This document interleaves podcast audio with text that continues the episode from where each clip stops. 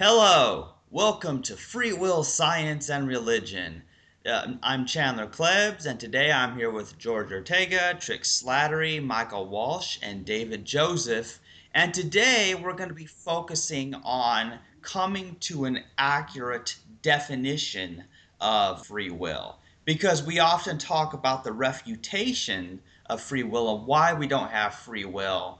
But because people are still confused on the definition, and because it's always good to clarify what we're talking about, each of us can share our ideas of what it would what we would have to be able to do what it would mean in a universe where we imagine that people had free will. What would they be able to do and is it even coherent to say that somebody could have done otherwise all right. Well, well, Chandler, let me actually we're we're basically going to like um, contrast two different definitions of free will to see which is the most helpful in getting people to understand the concept we're describing.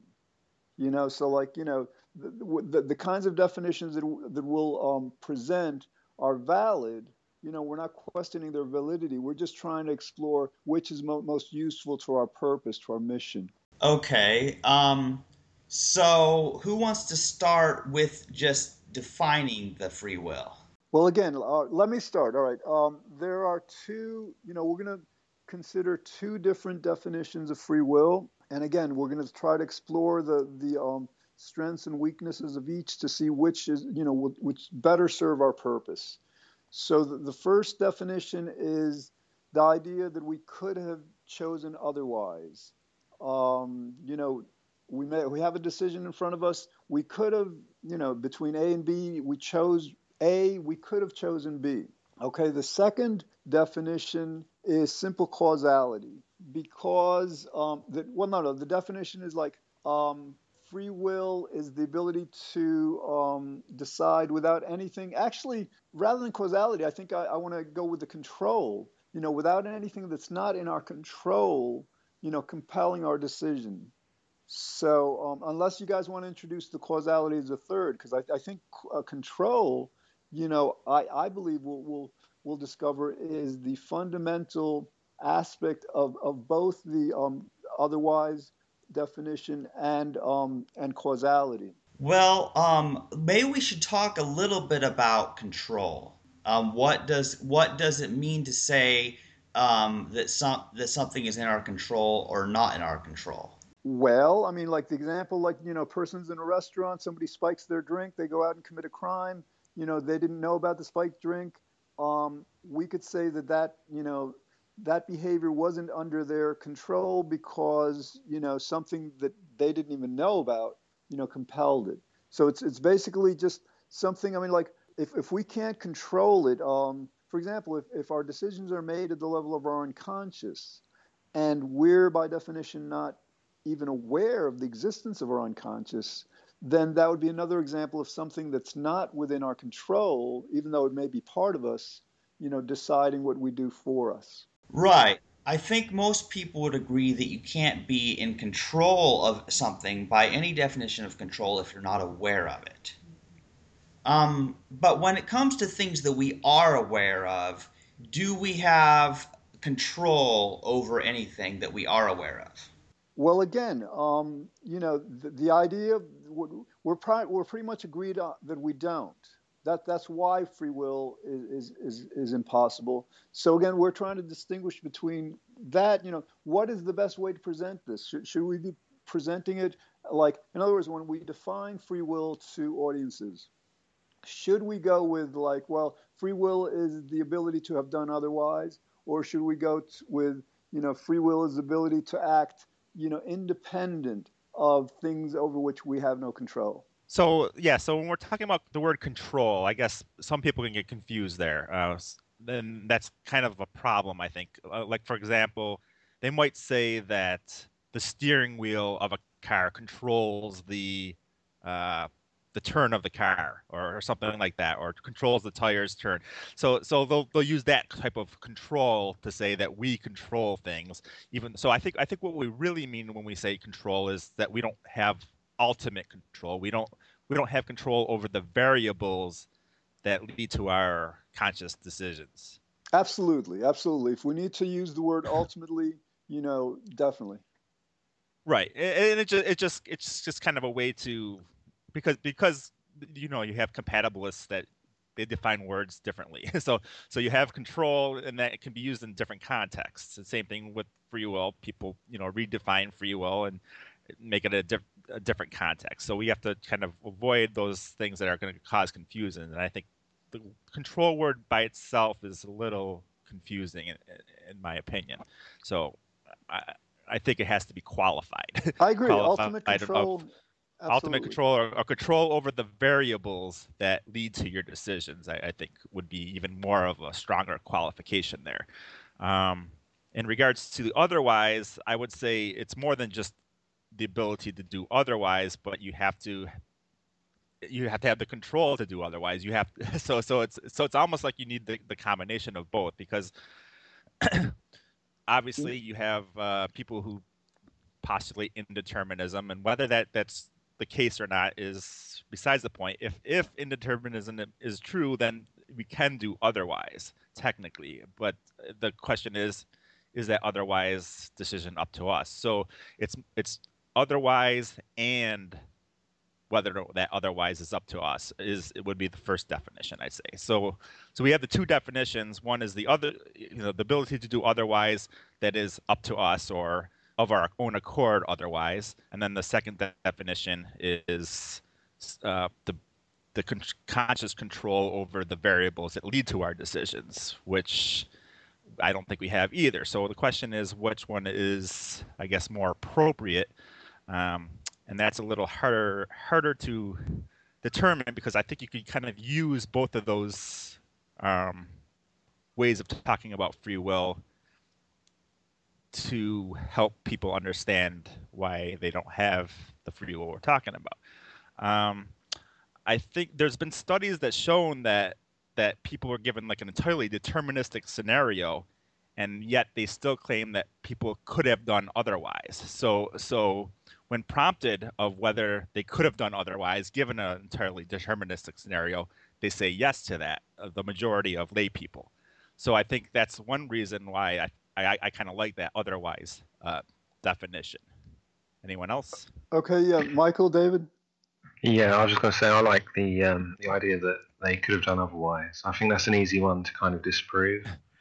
Uh, well, maybe not disprove, but um, you know, kind of get people to realize the problem with it. Um, yeah, I mean, I, I, think the whole idea of control though is going to be a um, a difficult one to sell, to be honest with you, because I'm still confused about it myself. So, I mean, what what what I would say is um, uh, something along the lines of um, I don't know, you could drive incredibly carefully, and you could get to where you were going, and you'd be fine, but if you were to do it again and go back and you make a mistake, were you still in control? I mean, I don't. Yeah, I just I, I don't get it. Okay, Michael, what's your what's your take? Well, I would define libertarian free will as requiring at least three things. So, I would define libertarian free will as the belief that we are in control of our will, our mind is causally effective, and in the same situation we could have done otherwise. So I would agree with a lot of you guys on a lot of stuff. So on the on the first point, if if we're not in control of our will, if something else is, either some deterministic physical process or some indeterministic physical process, if, if we're not in control of our will, then I, I really don't think I, you, you can even make uh, the, the foundations for libertarian free will even possible. No, and on and the second point, that. yeah. Yeah. On the second point, if our mind is not causally effective, if it's just some kind of epiphenomenon, if it's just like the steam coming out of the hot coffee and it has no causal effect on the coffee at all, then I think that would also rule out libertarian free will as well. And on the third point, if if if it is the case that uh, we could not have done uh, the, the diff otherwise in the same situation, if the universe is is ontologically deterministic, then uh, the, I think at the very, very, very least, libertarian free will requires some kind of indeterminism. I mean, determinism rules it out 100%, period. Uh, now you could argue, of course, that you know indeterminism doesn't allow it either, and I think there's plenty of good arguments for that. But at the very, very, very least, if the universe is ontologically determinate, fully deterministic, then free libertarian free will is 100% false. So I would I would say it requires those three things, and I would I would say that on all three of those points, there's there's really good reasons to think none of them are the case. Okay, Michael. So yeah, again, we're agreed on that, but what we're trying to like figure out is which is the best way to to present the concept of free will. So like, all right, with with with presenting it in the term in terms of like having being able to do otherwise, I see two problems with that. One is the the um the ambiguity of the you know in what sense we're we're saying being able to uh, do otherwise because you know someone because I guess we're distinguishing between you know uh, theoretically and realistically. In other words, theoretically we could have you know done otherwise, right? I mean conceptually we could have you know if we chose A theoretically we could have chosen B, but realistically we could not have chosen B because of you know the laws of nature and, and causality and all. So that that's the first problem with that. The second problem is that like when we begin to explain why um, not being able to do otherwise prohibits our free will, I think we need to then revert to the concept of control. So in other words, like it seems like the the ability to do otherwise is is a somewhat indirect way of, of refuting or of yeah refuting free will or you know defining it in, in that sense. Whereas like when we talk in terms of control we're we're addressing free will you know more directly without without without um, an intermediary step here's the problem I see with the control scenario is somebody could technically say that if they couldn't have done otherwise, for example, they could still be in control over the decision that they did make, the the non-otherwise situation. So so they could still say that they have like for example causal control over the the decision that they made. Right, but trick. That's my point. My point is like you know, in either defending the um, being able to do otherwise free will or refuting it, I think we we have to invoke um, control. So so you know, like whereas if we go with the control immediately, then there's no second step. You know, if we say, well, free will is the ability to, you know, act uh, without anything that's not in our control you know, compelling the action. Then we don't so, have to go to an additional step. So, um, so, so sorry, Trick, you go ahead. On. Okay, well, so as soon as as soon as you say that somebody couldn't have done otherwise, then it, it kind of I think it kind of points to them not having the control to do otherwise. So I think I think it's automatically excludes the control part of it. They they don't they don't have the ability to have done anything but that one possibility. All right, well then let's let's explore. So why couldn't a person have done otherwise? How would you, you know, um, well, given determinism, for example, in a deterministic uh, scenario, they couldn't have done otherwise. Right, but then when we consider causality, um, don't we have to like explain that in terms of in other words why does causality um, refute or prevent free will? Because we don't control causality. You know it, the, the process is outside of our control. Yeah but if, if somebody if somebody magically thinks that some kind of causality can lead to an otherwise situation then they can kind of think that causality leads to some kind of control. They can think that causality leads to them being able to decide whether they're eating chocolate or vanilla. No, I, I agree with you. I agree with you. But again, like to the extent that they make that kind of argument, it's still within the paradigm of control. In other words, like they're they're still using control to try to defend their their position. Yeah. Um, I have something to say about this could have done otherwise because if you are to ask someone if they could have done otherwise, so they might say, Well, I could have done otherwise if I had wanted to do something else. If I had wanted to do otherwise, I could have done otherwise.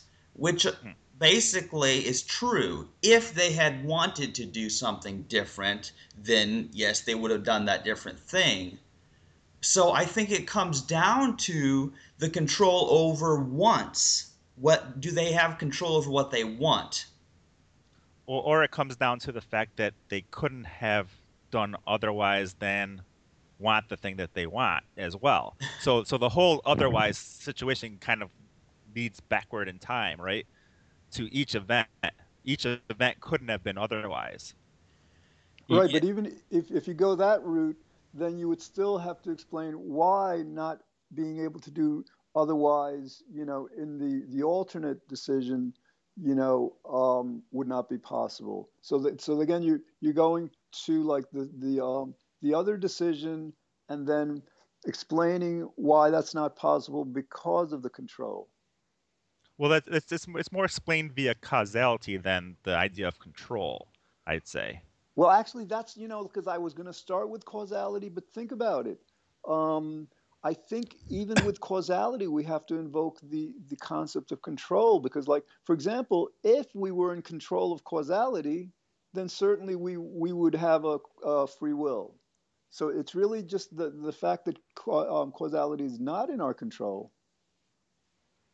Yeah, but it, it's also the fact that for for causality to be logical, it, it means that one event leads to the other event, and and it can't lead to a different event because that's a contradictory causal variable. So it's it's the logic of causality that leads to the impossibility of alternate possibilities, basically. So so in, in philosophy, there's also this concept called the the principle of alternate possibilities, which basically says that if you couldn't have done otherwise, then you aren't morally responsible. You, you there's there's no way of injecting moral responsibility if if if those other alternate possibilities weren't real if if you couldn't have actually ever reached them. So this is an, another reason why I, I, like the otherwise thing because it, it actually addresses the alternate possibilities not being there. Well i mean like i mean i think you can apply the, the moral responsibility to the causality and control also in other words like um, because we're not in control of our decisions, you know, we, we can't be held fundamentally responsible. So, you know, I think the morality issue is just like more of kind of like an implication of, you know, of, you know, because we don't have free will, therefore, you know, we're not, you know, fundamentally morally responsible. But I think, you know, it, it applies to both, to, to the otherwise and, and the control. Yeah. But when people think about like having control, they don't think about like the variables that go back and back in time. They they they think about their conscious thoughts and their deliberations and and they're saying that if they had these conscious thoughts and these deliberations then they were in control of those conscious thoughts and deliberations. So so we have to actually stem backwards and say and show them why well they weren't really in control. And, and the same thing with uh, the the otherwise thing. So so they both kind of depend on this whole causality situation where where you couldn't have done otherwise or you weren't in control because of causality. So so either way we kind of have to explain it the same way I think. Um, so the question is, what, which is more intuitive to people? If, if you tell them they couldn't have done otherwise, I think that that's kind of uh, that's very intuitive. That if they couldn't have done otherwise, then you know that that's pretty strong that they they were forced to that one event. Whereas if you tell them they weren't in control, I think that they might battle that a little more. I don't know. I could be wrong on that. Yeah, my fear is that like if you ask them whether they could have um, done otherwise, I think intuitively they would be much more prone to take the position that they could have you know from that perspective from the you know theoretical perspective and then once they do that you know we're battling they, they've established a position for themselves And I think once they've, they've established that, I think it's more difficult to pull them away from that. You know, I think who knows? Maybe the the, the issue of control has the same problem. Yeah, but I, I think they both kind of have the same problem because obviously people's intuitions are they're, they're a in control and b they could have done otherwise. so so yeah. we we have kind of an uphill battle either way. Um, so I'm not sure if we're going to actually come to a conclusion of which one is actually better uh, in this situation. I, I, that's why I think it's kind of good that we use both, kind of in. maybe, maybe the, uh, the better thing we could uh, kind of assess is when is the best time to use one over the other. I'm, I'm not sure about that. Like that. So yeah, I think that both ways of uh, presenting it, both definitions, are really saying the same thing essentially, but the the language of one might work with some people better than others because they'll understand it better. Yeah, it may be when, when we're trying to establish the logical argument, it may be that the causality linked to the control might be a, a better way to start to kind of like just like um, pull them to focus them on the, what the actual issue will be. But then, if we're um, if we're starting with an emotional appeal, which we may need to, in other words, like the, the emotional appeal may actually be stronger than the logical argument, then perhaps the uh, the ability to have done otherwise, you know, syncs better with a person's emotional understanding of themselves.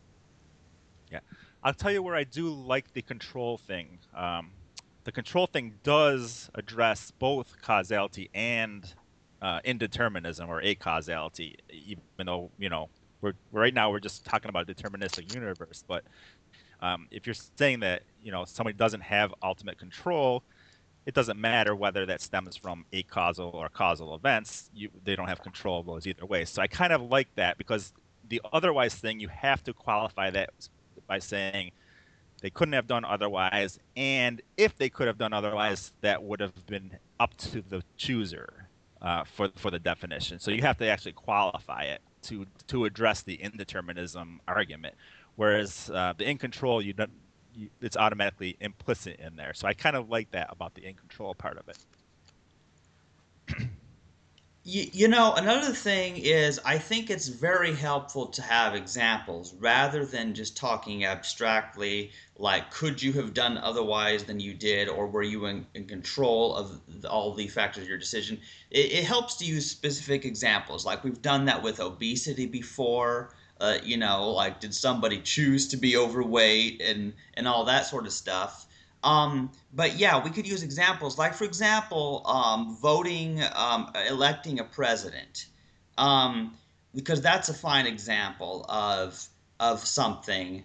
Um, what would it mean for somebody to freely will or freely choose between two um, candidates for president? What would that even look like?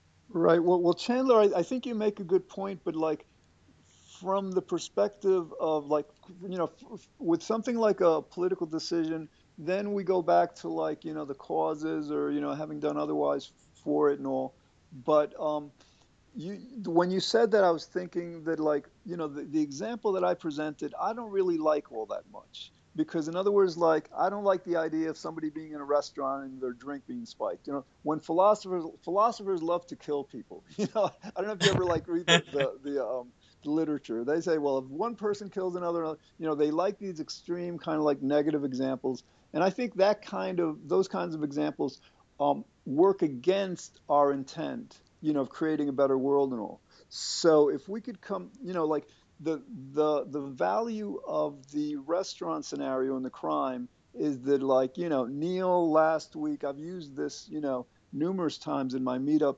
events it resonates with people. They get it. They understand the injustice of holding someone responsible for something that was not in their control. And from that, you know, they can more easily um, understand why they don't have a free will.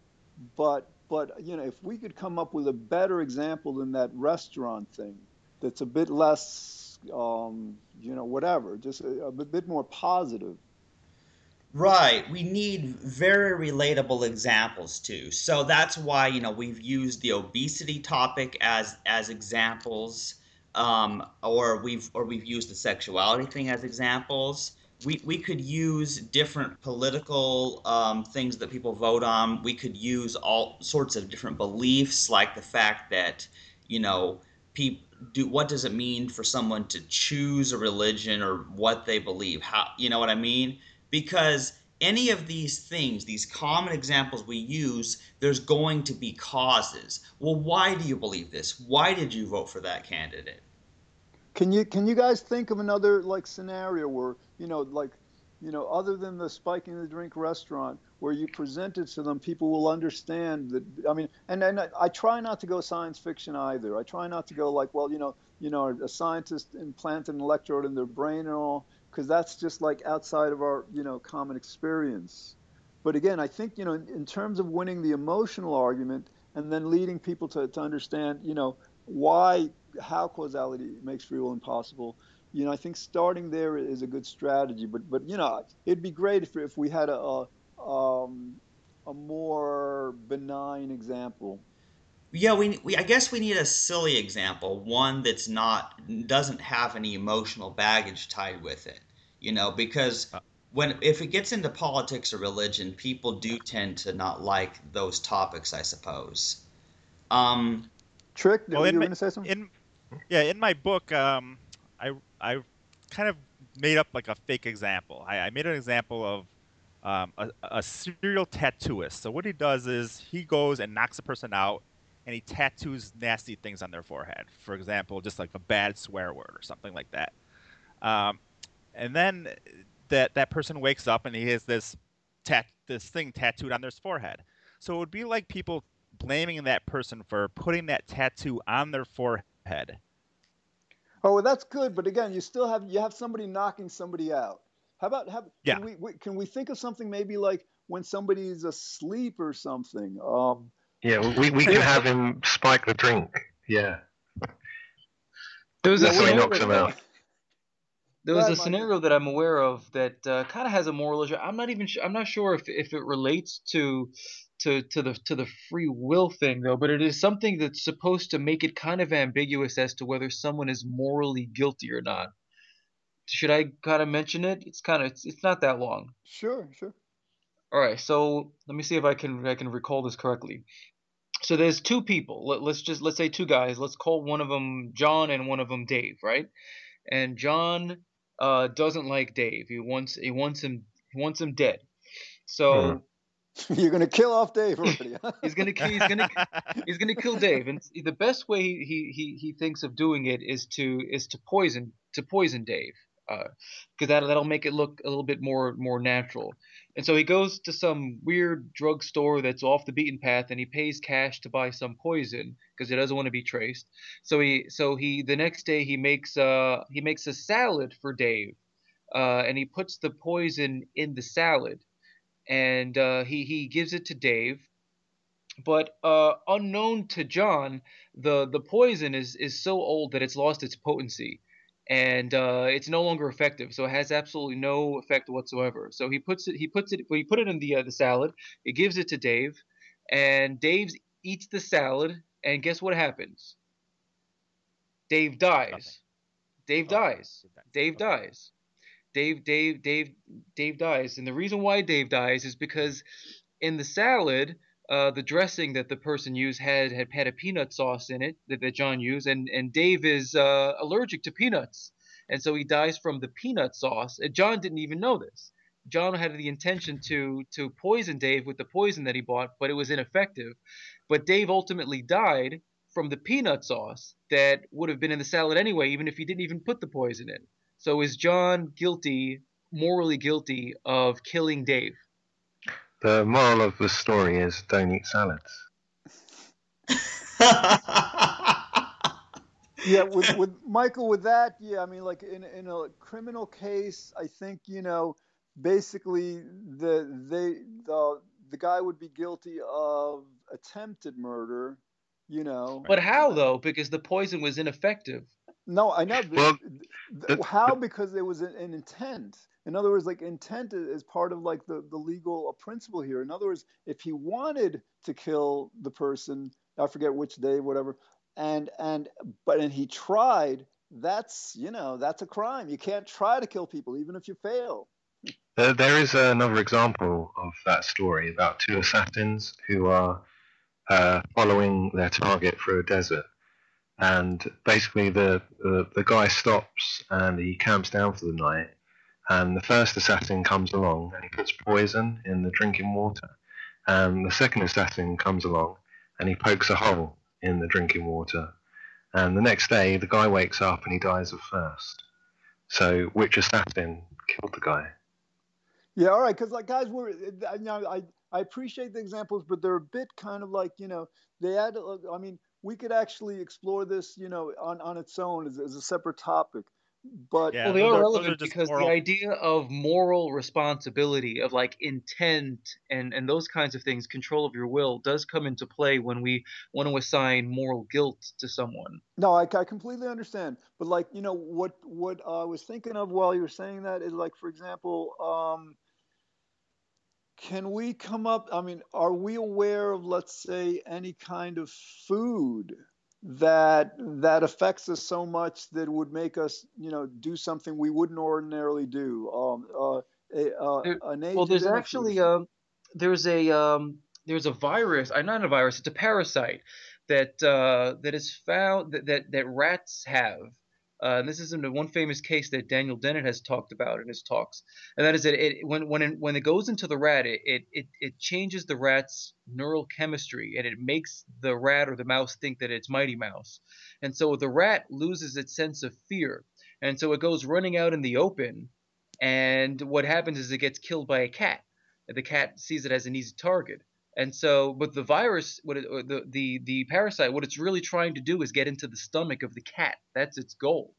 And so it gets into the rat, and it makes the rat lose its inhibitions and his, its fear, and makes it run out in the open. So the cat eats it, and then the the cat eats the rat or the mouse, and then the the virus gets inside the uh, the, the the cat's stomach, which is where the the the parasite wants to be. So there, there are lots of things in nature that do make you lose your inhibitions. Where I mean, if, if something like that went into a person. I'm not sure if it has the same effect on people as it does in, in mice. It might. But if something like that went into a person and they lost all their fear and inhibition and they started driving recklessly and killed somebody, you might say, well, they weren't morally responsible because they had this parasite that literally changed their neurochemical structure to not have any fear or make them lose their inhibitions, almost like being drunk. Okay, yeah, so that works. Now that um is there anything uh, can we think of an example that perhaps because like yeah i'm sure i'm not sure that many people you know they i think they can understand it conceptually so it's good in that sense. But is there something maybe a, a, a stronger connection we might be able to come up with? I mean it could it could be food it could be something else but that you know maybe that's not attributable to another person's actions. Well um, i think we need to come up with a food example because I, think, it, yeah, I think what it gets down to is that, um, like, can a person be responsible um, for all the ingredients contained in foods, or, or how you know how can anybody um, truly be in control of their preferences in food. Something I'm trying to come. Right, but no, no, Chandler, we've got to be very direct. We can't like say like you know, for example, like some agents in food, maybe five, ten years from now, kind of like led to an effect. It's got to be pretty immediate and pretty, um, pretty um, precise. You know, in terms so the, of its effect.